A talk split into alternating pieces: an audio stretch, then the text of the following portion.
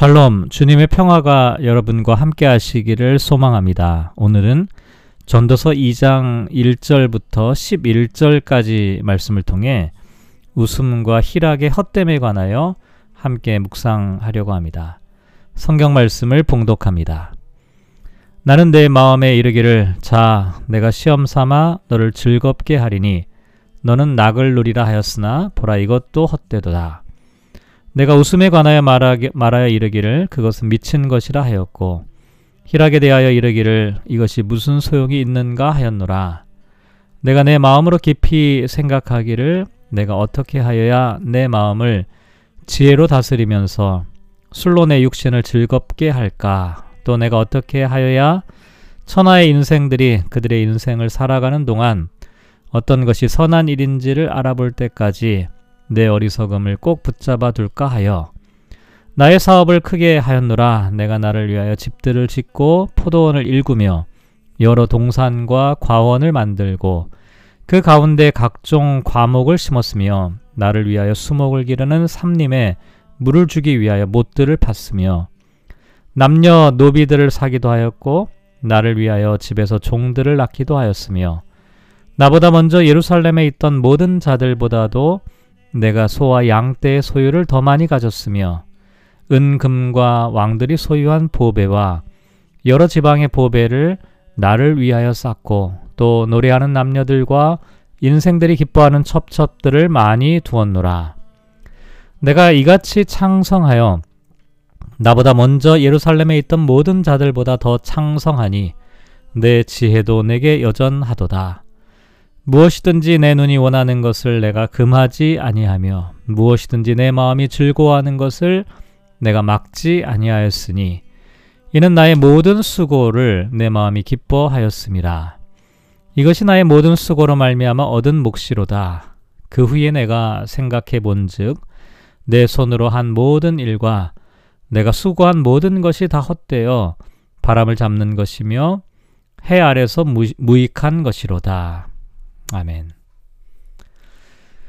우리는 앞서 전도서 1장에서 전도자가 말했던 인생과 자연 만물의 헛됨과 허무함, 그리고 인간적인 지혜와 지식의 헛됨에 대하여 함께 생각해 보았습니다. 오늘 본문에는 계속해서 웃음과 희락의 헛됨에 대한 이야기를 하고 있는데요. 먼저 1절 말씀을 보면 나는 내 마음에 이르기를 자 내가 시험 삼아 너를 즐겁게 하리니 너는 낙을 누리라 하였으나 보라 이것도 헛되도다 라고 말합니다. 사실 이것은 2장 전체의 결론을 미리 말하는 것이라고 할 수가 있는데요. 이 즐거움이라고 하는 것은 재산의 소유나 혹은 감각적인 쾌락에서 오는 기쁨을 나타내는 표현이고요. 낙을 누린다라고 할 때 낙이라고 하는 것은 히브리어 토부 선한 것을 의미합니다. 그리고 시험 삼아 너를 즐겁게 한다. 영어로 보면 I will test you with pleasure. 인생을 즐기면서 어떤 쾌락이 가장 좋은지를 한번 테스트 해볼 것이다 라고 하는 의미이죠. 그런데 이와 같은 테스트를 한 이후에 전도자는 이런 결론을 내리게 되죠. 웃음은 미친 것이고 희락은 쓸데없는 것에 불과하다. 2절에 보면 그렇게 나와 있죠. 여기 웃음이 미친 것이라고 하는 말은 어리석다는 뜻을 나타내고 희락은 즐거움입니다. 그리고 무슨 소용이 있겠는가라고 하는 것은 그것이 무엇을 할 수 있는가라고 하는 뜻이죠. 인생을 즐겁고 행복하게 하는 길은 웃음이나 희락으로 되는 것이 아니라는 것을 깨달았다는 것입니다. 또 전도자는 3절을 보면 내가 내 마음으로 깊이 생각하기를 내가 어떻게 하여야 내 마음을 지혜로 다스리면서 술로 내 육신을 즐겁게 할까? 또 내가 어떻게 하여야 천하의 인생들이 그들의 인생을 살아가는 동안 어떤 것이 선한 일인지를 알아볼 때까지 내 어리석음을 꼭 붙잡아 둘까를 생각해 보았다고 말합니다. 인생을 즐겁게 살아갈 수 있는 방법이 과연 무엇일까? 전도자는 진지하게 고민을 했던 것 같습니다. 그러면서 술을 마시면서 살아가는 것, 육신을 즐겁게 하는 것, 또 자기가 좋아하는 것들을 어, 재미있게 누리면서 살아가는 것들. 아마도 그것이 짧은 한 평생을 가장 보람 있게 사는 길이라고 생각했던 모양입니다. 그래서 사절에 보면 사업을 크게 하기도 하고 집과 포도원을 일구기도 하고 5절에 보면 동산과 과원을 만들어서 온갖 과일나무를 심기도 했죠. 또 6절에 보면 수목을 기르는 삼림에 물을 주기 위해 못들을 파기도 했다고 나와 있는데요. 일반적으로 이 팔레스틴 지역에는 건기와 우기가 확실하게 나누어지기 때문에 여름에 빗물을 받아서 겨울에 사용하려고 커다란 물 웅덩이를 팔아놓는 경우가 많이 있었습니다. 예를 들면 실로암 연못이나 헤브론 연못 같은 것을 어, 의미한다라고 할 수가 있겠죠. 또 7절을 보면 남녀 노비들을 사서 부리기도 하고 예루살렘에서 가장 많은 소떼와 양떼를 소유하였다라고 말합니다. 실제로 열왕기상 10장 14절부터 23절까지 말씀을 보면 솔로몬 왕의 재산 목록에 대한 이야기가 기록되어져 있는데요. 거기를 보면 어마어마합니다. 솔로몬의 세입금의 무게가 근 666달란트요. 그 외에 또 상인들과 무역하는 객상과 아라비아의 모든 왕들과 나라의 고관들에게서도 가져온지라.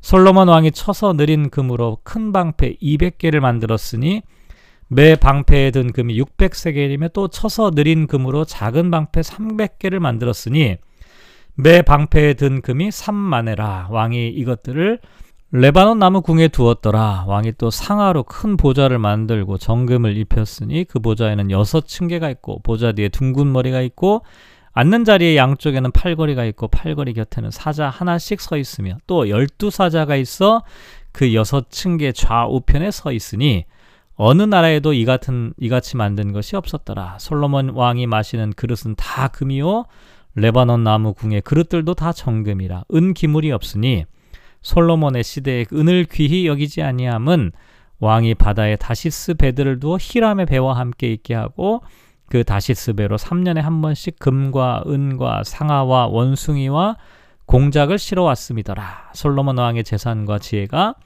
세상의 그 어느 왕보다 큰지라라고 말하고 있습니다. 이 목록들을 살펴보면 정말 어마어마한 재산 그러니까 이게 소떼와 양떼 정도가 아니라 솔로몬 왕은 정말 세상에 가장 부유한 그런 사람의 모습을 나타내고 있죠. 또 8절에 보면 은금과 왕들이 소유한 보배와 여러 지방의 보배를 나를 위하여 쌓고 또 노래하는 남녀들과 인생들이 기뻐하는 첩첩들을 많이 두었다라고 말합니다. 이것도 열왕기상 11장 3절에 보면 그대로 나와 있는데 왕은 후궁이 700명이요 첩이 300명이다 이렇게 말합니다. 이렇게 솔로몬은 모든 방법을 동원해서 인생의 낙, 즐거움, 쾌락을 누리려고 했죠. 그런데 사실 우리가 흔히 이 쾌락주의라고 하는 말을 성적인 쾌락이나 물질적인 쾌락으로 국한시켜서 생각하는데 사실 이게 아주 넓은 의미로 우리가 이해해 볼 필요가 있습니다. 그래서 때로는 지혜와 지식을 추구하는 것도 쾌락의 도구가 되기도 하고요. 술에 중독되는 것 당연히 쾌락의 도구가 되고 또 일에 중독되는 것도 어, 쾌락주의적인 삶의 모습이라고 이야기를 할 수가 있습니다. 물론 뭐 쾌락과 즐거움 그 자체가 악한 것이라고 말할 수는 없죠. 왜냐하면 그 다음에 나와 있는 26절을 보면 하나님은 그가 기뻐하시는 자에게는 지혜와 지식과 희락을 주신다라고 말하고 있기 때문이죠. 근데 문제는 이게 어떠한 즐거움이냐가 중요한데요. 11절을 보면 그 후에 내가 생각해 본즉 내 손으로 한 모든 일과 내가 수고한 모든 것이 다 헛되어 바람을 잡는 것이며 해 아래에서 무, 무익한 것이라고 말합니다. 쾌락과 즐거움을 얻기 위해서 해 아래에서 수고한 모든 것이 결국은 헛되고 무익하다라고 말합니다. 결국 전도자가 말하고 싶은 것은 아마 이런 것일 것입니다.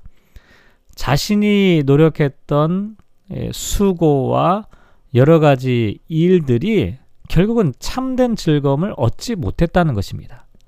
그러니까 하나님 품 안에서 하나님의 뜻을 이루는 수고를 할 때 그때 누리는 그 기쁨과 쾌락이 아니라 육신적인 즐거움과 쾌락을 찾아 애썼던 자신의 모든 삶이 헛되고 무익하였다라고 고백하고 있는 것입니다. 결국 우리로 하여금 참된 즐거움을 찾으라고 하는 말이겠죠. 오늘 말씀을 묵상하며 이렇게 기도하면 어떨까요? 쾌락을 추구하며 인생의 시간을 허비하지 않게 하소서. 인생을 살면서 선한 일이 무엇인지를 깨닫게 하소서. 쾌락적이고 감각적인 즐거움을 추구하기보다는 영적인 즐거움과 행복을 누리는 사람이 되게 하소서. 사랑하는 성도 여러분, 오늘 하루를 살아갑니다. 어, 저는 말씀을 묵상하며 여러분에게 이렇게 축복하고 싶습니다. 우리 기쁘고 행복하게 삽시다.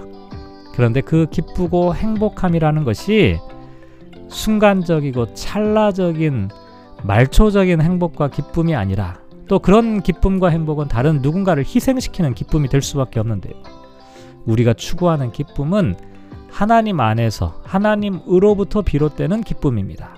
누구를 희생하거나 누구를 곤란하게 하고 내가 쾌락과 만족을 얻는 게 아니라 모두가 함께 하나님의 품 안에서 기쁨과 즐거움을 누리는 것. 이것이 우리가 추구해야 될 우리가 소망하는 진정한 웃음과 희락의 삶이 아닐까 생각해 봅니다. 오늘 저와 여러분이 이와 같은 웃음과 희락의 삶을 살아가시기를 주님의 이름으로 축복합니다.